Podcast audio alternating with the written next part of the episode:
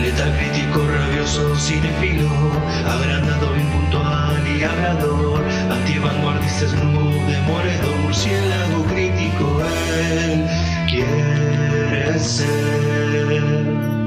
Buenos días, buenas tardes, buenas noches, bueno lo que sea que estén teniendo, bienvenidos a otro podcast del ámbito del murciélago. El día de hoy hablemos de la película de Columbia Pictures del año 2016, dirigida por Luis Leterrier, escrita por Sasha Baron Cohen, Phil Johnston, Peter Bainham, entre otros.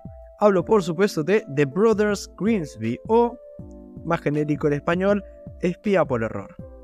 Protagonizada, atentos, por Sasha Baron Cohen, Max Strong, Rebel Wilson, Isla Fisher, Annabelle Wallis, Ian McShane, Gaborne Sidibe, David Harwood, Johnny Vegas, Penelope Cruz, Scott Atkins, entre otros. Realmente es un parto bastante, bastante bueno. La sinopsis nos devela un implacable agente del MI6 británico, interpretado por Mike Strong, del grupo de operaciones especiales descubre que tiene un hermano, interpretado por Sasha Baron Cohen, muy diferente a él, fanático del fútbol y protagonista de numerosos y disparatados altercados, dado su peculiar y conflictivo carácter.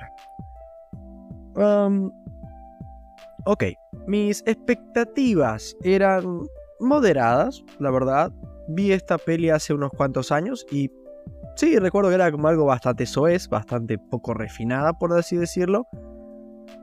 Pero así como era algo bastante inmaduro, me había parecido algo realmente bastante entretenido y divertido, ¿no? Como que está buena.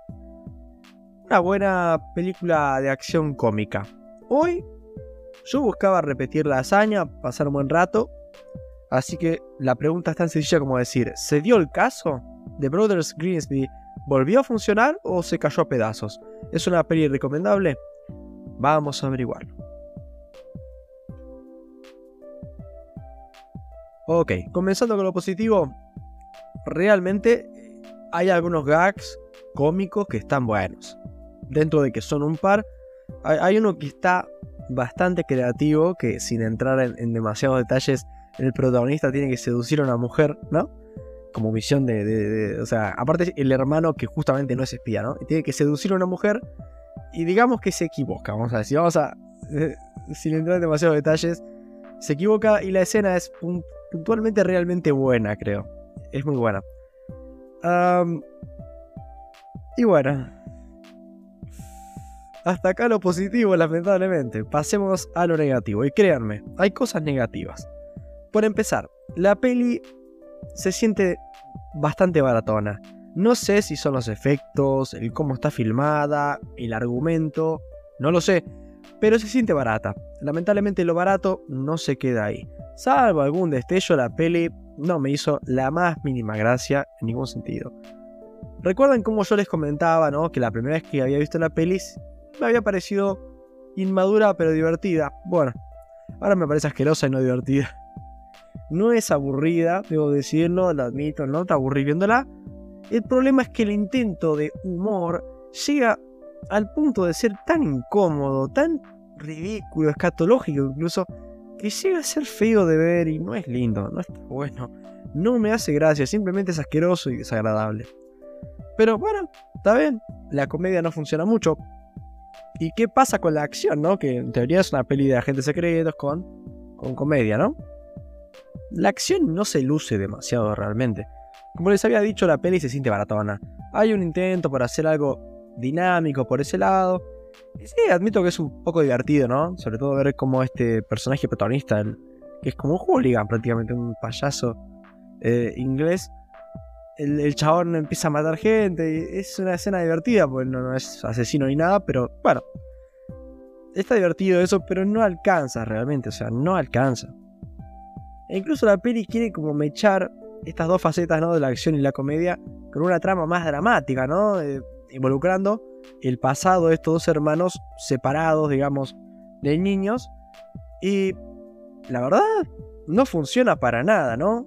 No funciona para nada. Los niños actores que tienen varios flashbacks, ¿no? Como que te muestran, no, acá estaban acá, en tal lado, los niños, y acá se separan. Y realmente los actores, pobres, son muy buenos, o al menos no están demasiado bien dirigidos. Y realmente a esta peli no le pega ningún tipo de drama porque ya le digo, es tan asqueroso el humor y tan escatológico no pega. Es imposible que logren compaginarlo con buen drama o con cualquier tipo de drama. Hablando del argumento de la peli, uh, un argumento bastante quemado ya. Un arma biológica, wow. De la gente que por un malentendido se vuelve un renegado, siendo casados por los suyos.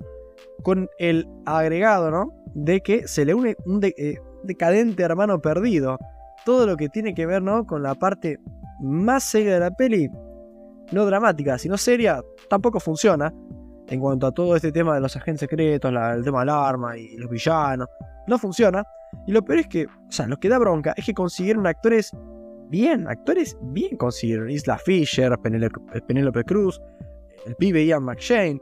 O sea, había con qué y realmente lo recontra desaprovecharon. Para terminar con lo negativo, diré que el final es una estupidez realmente. Como con todo lo que hay en la película, se echa a perder.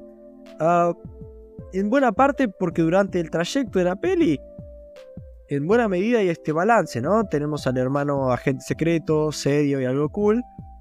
Y al otro que es un esperpento desastroso. Así que bueno, por lo menos tenemos ese, balance, esa dinámica que está divertidita, ponele. No lo está, pero ponele. Al final, como que ambos terminan pareciéndose más al segundo, ¿no? Como que los dos se vuelven no boludos. El agente secreto pierde cualquier tipo de seriedad y la peli se mete un tiro en el, en el pie a cualquier pretensión de ser algo digno y con un pequeñito punto de seriedad, ¿no?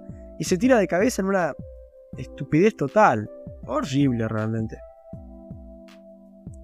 En resumen y para finalizar, uh, sí, la película no es muy buena. A ver, no voy a mentir, se puede ver, se puede ver.